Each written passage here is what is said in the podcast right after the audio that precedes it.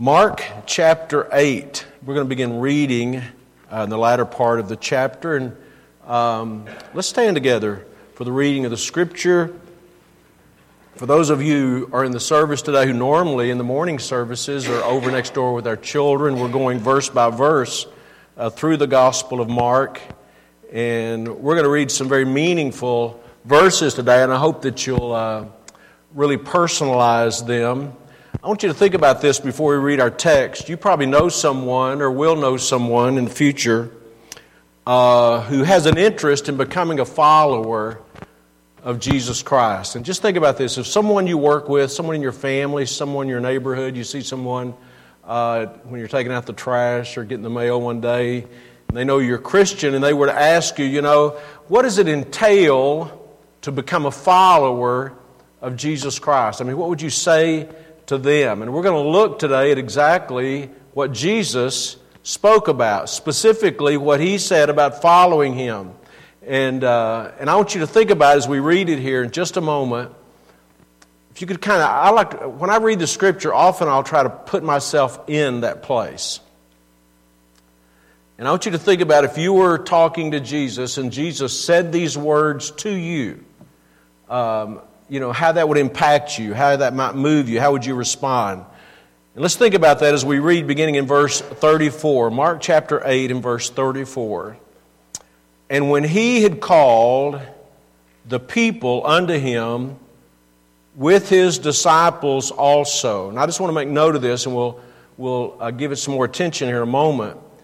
Because I like to think about who Jesus is talking to. Sometimes he was talking just to his apostles, to his disciples. Sometimes he was talking to just disciples that would include more than his apostles. But here it says in verse 34 he called the people unto him with his disciples also. What it's about to say isn't just to the disciples, it's to other people as well. And this is what he said unto them, verse 34 Whosoever will come after me, let him deny himself and take up his cross and follow me. For whosoever will save his life shall lose it. But whosoever shall lose his life for my sake and the gospel's, the same shall save it. For what shall it profit a man if he shall gain the whole world and lose his own soul? Or what shall a man give in exchange for his soul? Whosoever therefore shall be ashamed of me and my words in this adulterous and sinful generation, of him also shall the Son of Man be ashamed when he cometh in the glory of his Father with the holy angels. It's a powerful passage of Scripture about following Jesus. I want to speak on this subject for a while this afternoon the challenge of following Jesus. And anybody who reads this with an honest heart and an open mind would say, This is a challenge.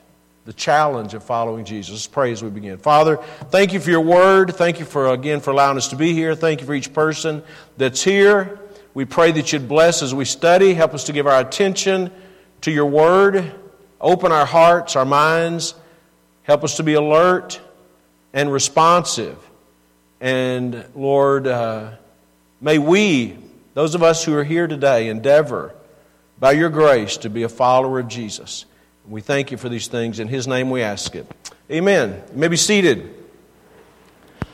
I want to, I want to begin uh, this morning by, or this afternoon by kind of just giving an introduction and dealing with what I think we would all agree are probably the two most important decisions you'll ever make. Uh, it's not the decision about what your next car might be. It's not the decision about what you're going to name your next child. It's not the decision about what colors you want in your wedding. These are important decisions, of course. Or who your next primary doctor might be. Or where you're going to take your next vacation. These are important decisions. But all of them pale in comparison to these two decisions we're going to talk about for just a moment. First of all, is the decision you make with a repentant heart to place your faith and trust in Jesus Christ for your salvation. No other decision in life begins to compare with that. the decision you make as an individual. This is the most important decision of your life. The Bible sometimes calls this regeneration. Sometimes it calls it being born again. Sometimes he calls it being saved. This is not something that happens gradually. This is not a progressive thing. It's an instantaneous decision. When a person, by an act of their will, puts their faith and trust in Jesus Christ for their salvation. And that decision is only made once in a lifetime. Now, sometimes people like myself make what I would call premature professions of faith or premature uh, a false profession. I made, I made more than one profession of faith in my youth, was baptized twice. And if you would have asked me at that time, if you would have asked me someday when I was 13, 14, 15, 16 years old, I would have said, I'm saved. Because I had made a profession of faith and I had been baptized, I would have said that. But it wasn't until I was 21 that I was born again, when I was truly saved by the grace of God. Once you get saved, you don't have to get saved again. Jesus called it being born again. You have a physical birth, you have a spiritual birth. You never have to be born again physically. Once you're born again spiritually, you never have to be born again spiritually. True conversion happens once in a lifetime. So, we're thinking about for a moment as we go to the next decision and that is, has this happened to you? Has this happened in your life? Maybe, maybe as a child, maybe as a teenager, maybe as an adult, maybe long ago, maybe recently. How important is it? Because Jesus said, except a man be born again, he cannot see or enter the kingdom of God. Unless a man's born again, he can't go to heaven. Jesus said, Except you repent, you shall all likewise perish. This is not optional. This is not, Jesus never said you have to be religious to be in heaven. He never said you had to get baptized to go to heaven. But He did say you have to be saved to go to heaven. Has that happened to you? And if that hasn't happened to you, you ought to think about that seriously today. Because it could happen to you today. It could happen to you anytime you're willing to genuinely put your faith in Christ. That's the most important decision you'll ever make. But the second decision, along with that, and this is what this passage talks about today, is I would call, and I'm going to use the plural, decisions instead of decision, the decisions in life you make to be a follower of Jesus. Now, the reason I say decisions is because the decision Jesus is talking about here to deny yourself and take up your cross and follow Him and lose your life that you might gain your life, those are decisions that will be repeated throughout your life. It's not a once and forever decision.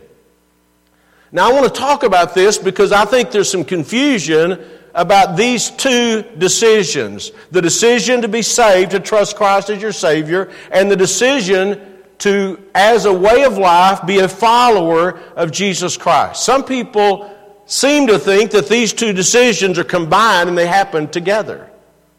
I personally don't believe that.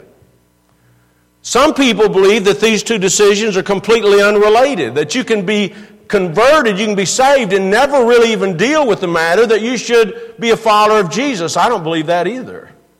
I think both of them pertain to all of us, but I don't think both of them happen at the same time. I made this point earlier, but I want to go back to verse 34 and notice who these words were directed to. And it says, And when he had called the people unto him with his disciples also, to me that's very clear that these were not just his disciples, those who were committed learners of Jesus Christ, but it included all the people.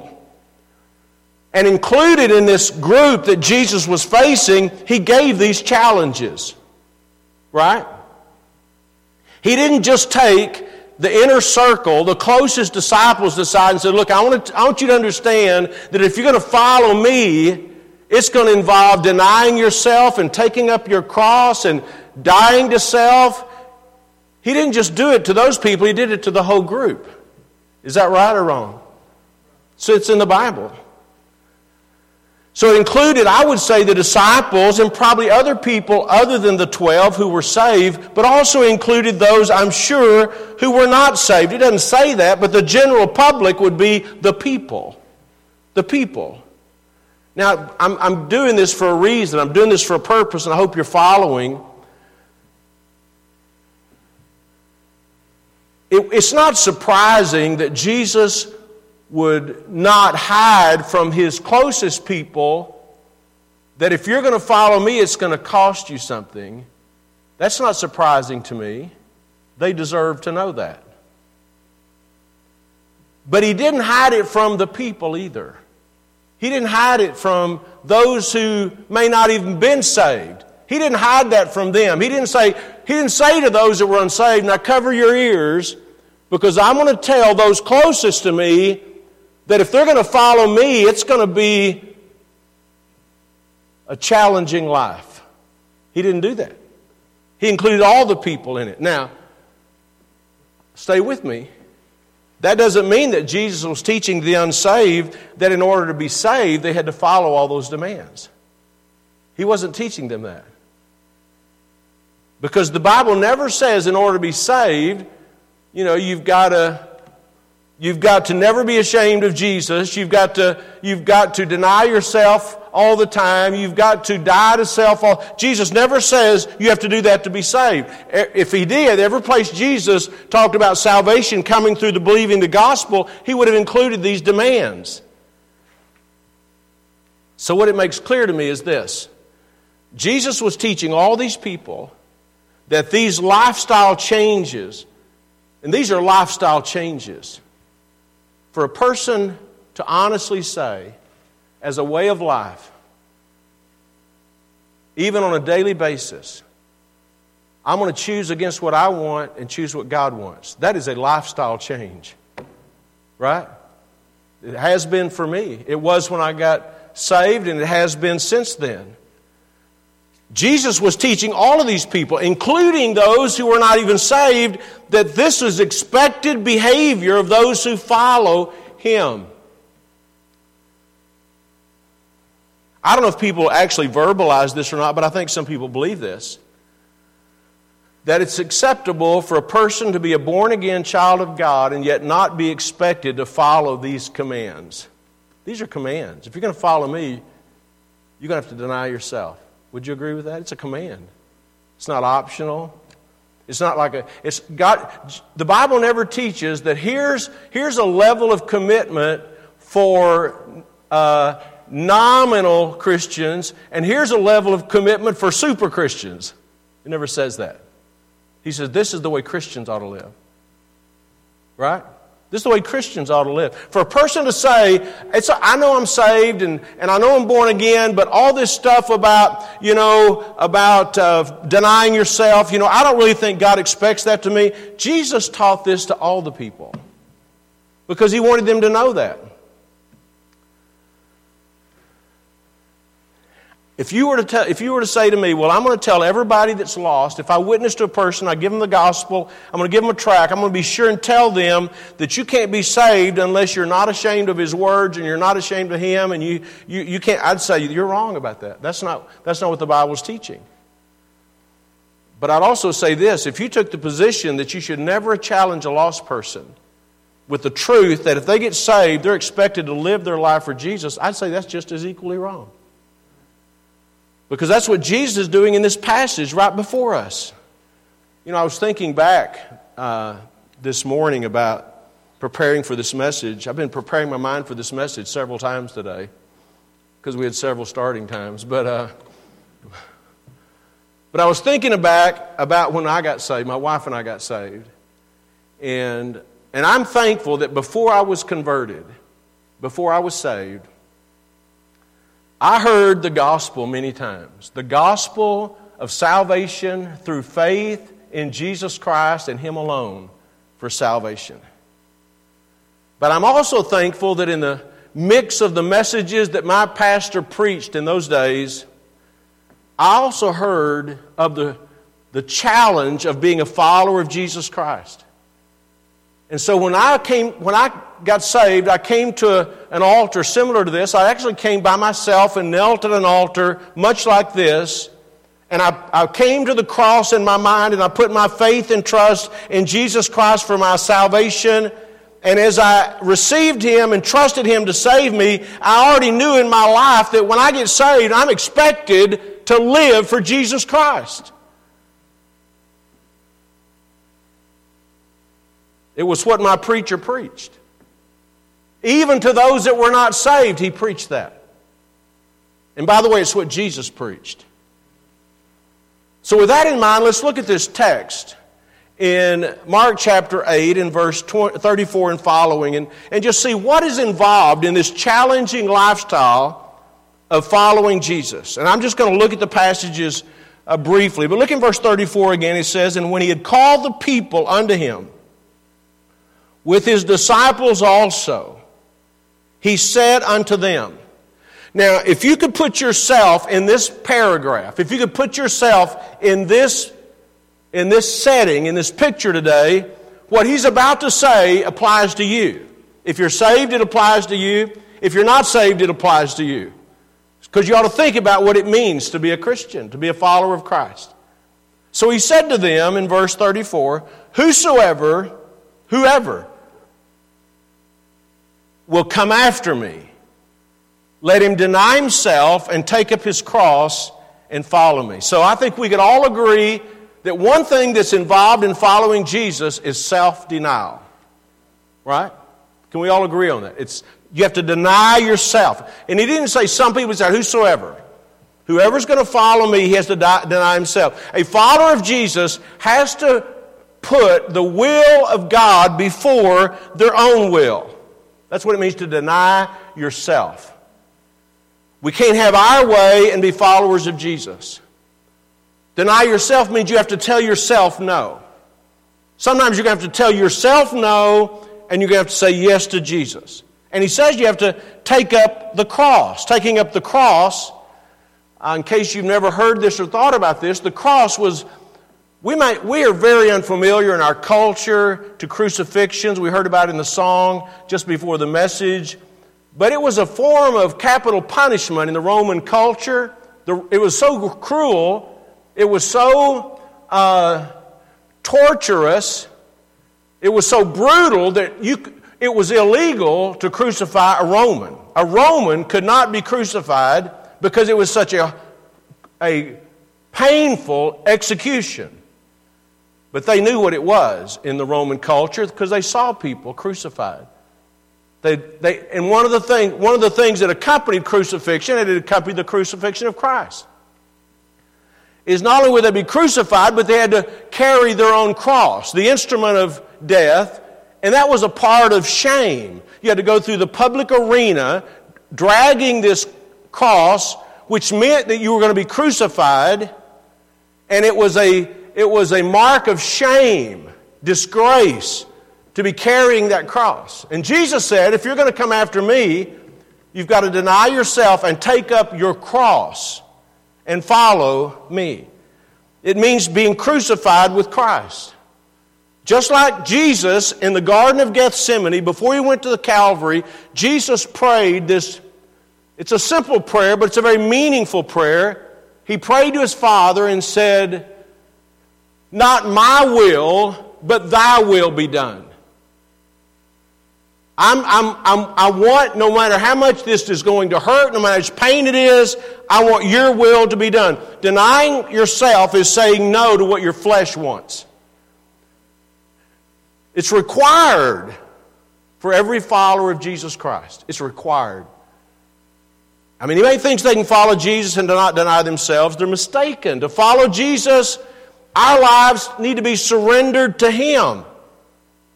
There's something about our human nature that we think we know what's best for us. We certainly think we know what we would enjoy. But the truth is, God knows what's really best for us. And we'll get to this in a moment, but if Jesus, you say that just sounds too much, but you know what? Jesus knows something you and I sometimes forget, and that is this He knows what really makes life worth living. And it's not having our way, it's living God's way. So, to follow Jesus, our lives need to be surrendered. Some people, when they think about discipleship, they think about being a disciple, they think in terms of, I just need to be more disciplined in learning the scriptures, and that's a part of it, but it's more than that. It's dying to self. So, what's involved? This challenging, this challenge, that's what I titled the message, The Challenge of Following Jesus. What is the challenge? Self denial. If we stopped right there and we really took this personally, and took it seriously and applied it to our life, we would all say, that is going to be a challenge for me. To go through life and making this the lens through which I look at many of the decisions I'm going to make in life. And not, it's not what I want, but what would God want? It's not what makes me feel good, but what would please God. We have to deny ourselves. You've probably never experienced this, but I've seen it. When you tell a grandchild no, and you know what? They always do the same thing. Oh, yeah, whatever you want, Papa. Not exactly. It's the same thing when you tell a child no sometimes because we want our way. And by the way, that doesn't stop when you reach adulthood. Teenagers sometimes have that problem too. Not y'all, of course, but other teenagers. Self denial is a part of it. And then notice what he said in verse 35 For whosoever will save his life, this is just continuing the thought. For whosoever will save his life shall lose it. If you save your life, you're going to lose it. But whosoever shall lose his life for my sake in the Gospels, the same shall save it. That's what we call a paradox. A paradox is something that seems self contradictory, and yet it's true. To save something, you've got to lose it. To gain something, you've got to, you know what I'm saying? It's a paradox. Doesn't make sense. But what the paradox is, this is what Jesus said the more you're willing to die, the more life you're going to experience. Right? The more you're willing to die. And it's not talking about a physical death, it's talking about dying to self. The more life you'll experience.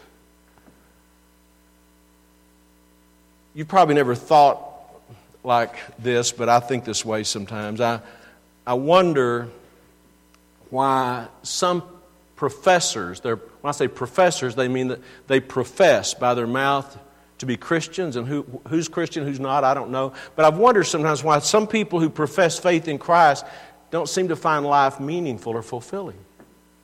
You know what I'm saying? The Christian life. And I think this is one of the reasons why. Because even though they may be professing faith in Christ, they're still protecting their life. They're still preserving their life. I'm going to have my way. I'm going to make my decisions. And Jesus said the more we protect and maintain our life, the life we want, the more we're going to lose it. Right? That's what he said. Verse 35, if you look there, for whosoever save his life shall lose it, but whosoever shall lose his life for my sake in the Gospels, the same shall save it. Saving your life and thus losing your life is like wasting your life. You're living your life, but you're living it for yourself. You're not really living it for God's will. And really, according to God's the way God calculates the meaning of life, it's wasting your life. And that's the description of too many people. They're saving their life, they're wanting their way, they're trying to satisfy themselves. And what did Jesus say? If anybody, whoever it is, no matter how old they are, no matter what their what country they live in, no matter the color of their skin, whoever they are, if they're going to follow me, they've got to deny themselves and they've got to be willing to lose their life. It doesn't make sense in our, in our mind, in our natural thinking. But those who get what they want don't win. That's what Jesus is teaching us. In reality, many people, and I could admit to this, and some people here could probably acknowledge this. The more we get what we want, the more we become ensnared and mastered by self and by the world. Give me what I want and it'll lead me in a bad place. On the other hand, those who are willing to live their lives for Jesus and the gospel, they're going to find life. They're going to find life. I'm not, I'm not making this up. I've actually had people say this uh, about Christianity and about our, our lives as Christians, and, and that is this. I just don't get why, I don't, just don't get why you people really get into reading the Bible all the time and talking about Jesus and going to church. Why is, it just seems like you really, you like that. Well, that's what, that's what our, part of what life is ought to be about. Amen? Selfishness is not good for us. Selfishness is fatal. But self sacrifice and self surrender is life giving. The more we give of ourselves, the more we the more we yield ourselves to God, the better it is for us. I think self denial is like a sweet fragrance, a sacrifice that is well pleasing to God. When we say, This may be what I naturally want, but I want to do this because it'll please God, I think it's a sacrifice that's well pleasing to God. It's part of our devotion to Him. So when he says deny yourself, he's not talking about being a martyr. He's not talking about dying a physical death. He's talking about giving up the self directed life. You know, following Jesus, this, this kind of speaks to this to me. Following Jesus is the way to life, it's a way of life. Jesus said to a group of people in the Gospels, You will not come to me that you might have life. He didn't say, You will not come to me that you might have religion. He said, You will not come to me that you might have life. John said in the epistles, He that hath the Son hath what? Life. Jesus said in John chapter 10, I'm come that you might have life and that you might have it more abundantly. Paul said this in 2 Corinthians. He said, Death works in us, but life works in you. The more we're dying to ourselves, the more it ministers life. Following Jesus is a way of life. It's a way of life. It's not a system of rules and regulations, it's a way of life. It's not just living for Jesus on Sunday or occasionally, but it's seeking to live our lives for Him every day. Let's read a little further. Look in verse 36. He says, For what shall it profit a man? Now he's talking about things having to do with uh, profitability, economically, terms that we can understand. What shall it profit a man if he gain the whole world and lose his own soul? If you could gain the whole world. Now, most people who aren't really willing to follow Jesus aren't just thinking they're going to gain the whole world. They're just going to gain the right to run their own life. That's not, that's not exactly the whole world. But he said, if you could gain the whole world, everything in the world, all the immense wealth in the world, all the valuables in the world, all the property in the world, if you could gain the whole world and yet you lose your soul, what profit is it? Now, if I said that, you'd say that's an exaggeration, but I didn't say that. Jesus said it. It's not an exaggeration. People want to hold on to their life, their way. And Jesus said, if you gain the whole world and you lose your soul, what have you profited? You know, when you think about it, all that you will have in eternity is your soul. You won't have any valuables you've collected. You won't have, if you've got any, you know, um, property, houses, none of that. You can't take it with you. But your soul is going to live forever. Your soul, that part of you that lives forever, young person, that part of you, not your physical life, your physical body, but your person is going to live forever somewhere. Forever is a long time, isn't it? You may be thinking, man, this sermon's going to go on forever. No. Forever is a long time. And, and for those who are born again, those who are saved, they're going to live forever in heaven with God and God's people. It's going to be amazing. But those who are not saved are going to live forever in hell. We're all people who rejected Christ, people rejected the gospel. the vilest of the earth, the demons of hell, the godless people of all the ages. Imagine, imagine spending forever in a place with Adolf Hitler and Saddam Hussein, and the list goes on and on and on. Forever is a long time. Jesus said if you gain the whole world and you lose your soul, what does it profit you? Verse 37 says, Or what shall a man give in exchange for his soul? It's sort of a rhetorical question. What could you give? How much money would you give? How much wealth would you give? Could you give in exchange for your soul? And the answer is if you had the whole world, it wouldn't be worth your soul is worth. Then Jesus goes into verse 38. Whosoever therefore shall be ashamed of me and of my words. Think about that. Whosoever shall be ashamed of me and ashamed of my words, my truth. In this, he describes the generation he lived in, in this adulterous and sinful generation. This would get my attention if I felt like that I, as a norm, was ashamed of Jesus. This would get my attention. And I think most of us have had a time in our life even as Christians, when we thought, you know, I should have spoken up for Jesus more than I did. But Jesus says right here, Whosoever shall be ashamed of me. If you're ashamed of Jesus, you ought to think about this. Whosoever shall be ashamed of me and of my words in this adulterous and sinful generation, of him also shall the Son of Man be ashamed when he cometh in the glory of his Father with the holy angels. Now, Jesus on the earth, when he says this, He's going to die. He's going to raise from the dead. He's going to go back to heaven. But one day he's coming back to this earth. And, he's, and so he's talking about what it's going to be like when he comes back.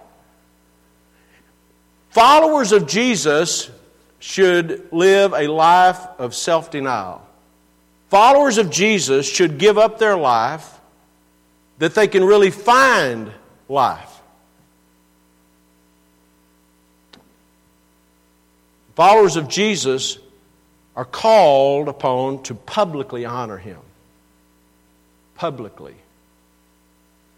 There, there are not to be any secret disciples. There are not to be any undercover converts. I'm not saying they don't exist, I'm just saying that's not what God wants for us. We're to publicly honor him. By the way, the first step of publicly honoring Jesus after a person is saved is to get scripturally baptized. Right? Is to identify with Him publicly. It's a, it's a big decision. Followers of Jesus are not to be ashamed of Jesus. Followers of Jesus are not to be ashamed of His words. The words of Jesus, the words of God, are often disdained, criticized, even blasphemed, but he says we're not to be ashamed of his words. Jesus used this terminology to describe his followers in another place. He said, You're to be the light of the world and the salt of the earth. That's not a person who's hiding their light under a bushel. That's a person who has an open testimony of Jesus Christ. You know, all of us who read, read our Bible, we, I was exposed to that terminology, a salt of the earth, from day one, 40 plus years ago. But in recent years, people have started using that in describing other people. Have you heard that? He's a salt of the earth kind of a person. I hear that commonly. It means, means his life has meaning, it has purpose, it has a good testimony. If we're ashamed of Jesus and we're ashamed of his words in this life, he said he'll be ashamed of us when he comes again. Now, again, as we, as we try to wrap this up, this is a challenging life right here. Is it not? Is it not challenging? Does not challenge you to think about this? Deny yourself on a regular basis? And it's not just about big, big decisions, about little decisions. Like when you do something wrong and something inside you tells you you ought to admit it, you ought to confess it, you ought to, and something else inside of you says, oh, but you probably don't have to, you can get away with it. But you're, you have to deny yourself, right? That's the life of a Christian. Denying ourselves, putting God first, obeying God with our lives. Not trying to always save our life, but to lose our life for His sake and the Gospels, that we might find life. Not being ashamed of Him or His words. Now, let me remind you this afternoon that this life we're talking about, if you'll think about it, this is the life that Jesus lived for us. Look just a little bit above this or beside this in your Bible. Look in verse 31. We covered this two weeks ago in our lesson. And he began to teach them that the Son of Man, that's talking about himself, must suffer many things and be rejected of the elders and of the chief priests and scribes and be killed and after three days rise again. See, Jesus doesn't ask us to do something he hadn't already done for us. He died for us. The only reason we know him is because he died for us and he's telling these disciples that he's going, Jesus I'm going to suffer and die. I'm going to give my life for you. Listen, Jesus spared nothing. He absolutely spared nothing in his sacrifice for us. You say, Well, I don't know if I can, I don't know if I can do that. Say to God, Lord, I, I'm not my will, but your will be done. Jesus did it. And he did it for you. And he did it for me. It was Jesus who said this in John's Gospel. I'm not going to turn there. Except a corn of wheat fall into the ground and die, it abideth alone. But if it die, it bringeth forth fruit, much fruit. And then he goes on and says, similar language here to Mark chapter 8 He that liveth his life, or loveth his life, shall lose it. He that hateth his life shall keep it unto life eternal. So Jesus said this in verse 31. If you're looking at it, Jesus said, Gentlemen, I am going to die a cruel death for you. And we covered this again a couple of weeks ago, but Peter, Peter said, No, we're not going to let this happen. Verse 32, Peter took him and began to rebuke him. And in verse 33, you remember this lesson, Jesus then turned, the, turned it around and he rebuked Jesus and he says, You're not thinking, excuse me, Jesus rebuked Peter and says, You're not thinking like God would think, you're thinking like man. And then he goes right into verse 34. I think they're connected. Jesus said, I'm going to die. And Peter says, We can't let that happen.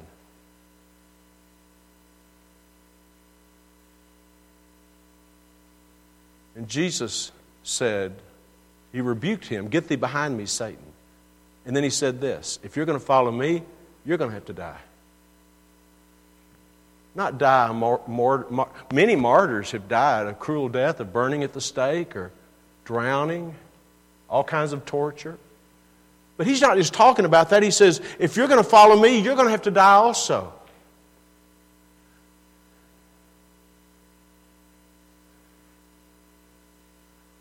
Why would a person, think about this, why would a person, if, if a person has to be, in order to be a follower of Jesus, if you have to deny yourself, if you have to put him first, if you have to lose your life in order to gain your life, if you have to be a public testimony of Jesus, why would a person want to be a follower of Jesus? I want to say, first of all, because of who he is. He's the Almighty. He is our gracious and merciful Savior. He is our all wise shepherd. We ought to want to follow him because of who he is.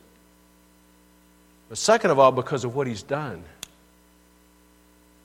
He died for us. He came to us. He came to me, not physically, not audibly, but through people and through His Word and through the work of His Spirit and circumstances. He came to us when we were least deserving of His mercy and showed us that I died for you. I paid the price for you. We ought to want to follow Him because of who He is, but also because of what He's done. He sacrificed His life for me. He forgave me of all of my sins. He changed my life. He made me a new person. Why wouldn't I want to follow Him? But thirdly, because of what He promises. He says, if you'll do this, you'll find life. You'll find purposeful life. You'll find abundant life. You'll find eternal life. You know, the writer of Proverbs says, There's a way that seemeth right to a man, but the end thereof are the ways of death. you always do what you think is right, it's not going to lead to life. But you do what God says, it'll lead to life. The life He wants you to live. Is this a challenging life? For me, it is. For me, it is. I don't know how you look at it, but for me, it's a challenging life. But it's a rewarding life. It's the best life there is. You've heard me say this. You've heard other people say this. And I know for some people it seems like an extreme exaggeration, but I don't think it is. If I had a hundred lives to live, I'd want to live every one of them as a Christian. It's the best life there is. It's the way God intended for life to be lived. So, if you're here today and you're not saved, you've never truly been converted, you've never been born again, you've never personally received Christ as your Savior, I'm telling you today, God loves you and Jesus died for you. He paid for every sin that you've ever committed. And you say, well, why does that matter? Because it's sin that separates us from God. And Jesus paid for those sins on the cross. And you can have a relationship with God not just by doing better, but by coming to Him with a repentant heart and receiving Christ as your Savior. If you're not saved, you ought to do that today. You could do that right where you sit. Receive Christ. Say, Lord, I want to be saved. I, I turn to you. I want you to forgive me. You ought to be saved.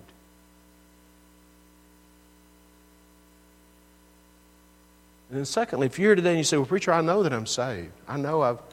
I, I remember when it happened. I was sincere. I asked the Lord to forgive me. I turned to Him with all my heart. I put my faith in Him and what He did on the cross. I know I'm saved. And yet, it's possible as a Christian that we're not living the life He wants us to live. And it's not found in the way the world, nothing in the world, nothing in this world points us in the way of real life. But Jesus did. You got to deny yourself. You got to put me first. The more you, the more, take this home with you today. The more you're willing to die, the more you're going to live. That's what Jesus said. Is that an easy decision? Not always. But it's a wise decision. I don't think, I don't think that most people who, who, who do not take their Christian walk seriously, I don't think it's because they think God is wrong necessarily. I don't think they, it's because they feel like um, it's not worth it. To them, they just, they just cannot bring themselves to say no to self. It's one of the hardest decisions we make. And we don't just make it once, we make it often. This is what I, I'd like to do, but I'm going to do this because this is what God wants me to do. That's a better life. Amen? Amen.